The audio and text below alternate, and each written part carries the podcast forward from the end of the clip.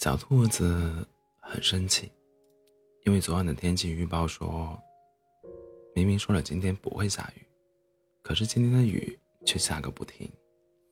而小兔子也没带伞，只能淋着大雨走回家了。一回到家，小兔子就拿出纸和笔，列出了自己的九十九个愿望。他觉得这个世界真是糟糕透了。他想，等自己完成了九十九个愿望之后，就去死。不知不觉的，小兔子就已经完成了九十八个愿望，而他的最后一个愿望就是找一只帅气的狐狸，把自己吃掉。小兔子就在森林里找啊找，终于找到了一只狐狸。他发誓，这是他见过的最帅气、最可爱的狐狸。狐狸先生，你愿意吃掉我吗？好啊，但是你要答应我，先帮我完成我的九十九个愿望。小兔子同意了，因为他觉得再也找不到比这只狐狸更帅气的了。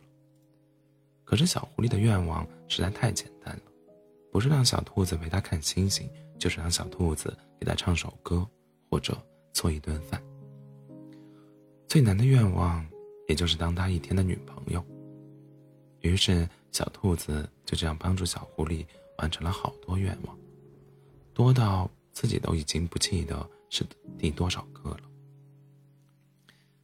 终于有一天，小狐狸对小兔子说：“今天你要帮我实现第九十八个愿望哦。”小兔子有点不高兴，但没想到小狐狸的愿望这么快就要全部实现了，而他现在已经不想去死了。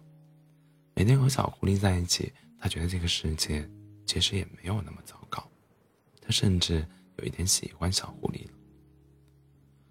虽然有一些不舍，马上就要被小狐狸吃掉，但是小兔子还是说：“好呀。”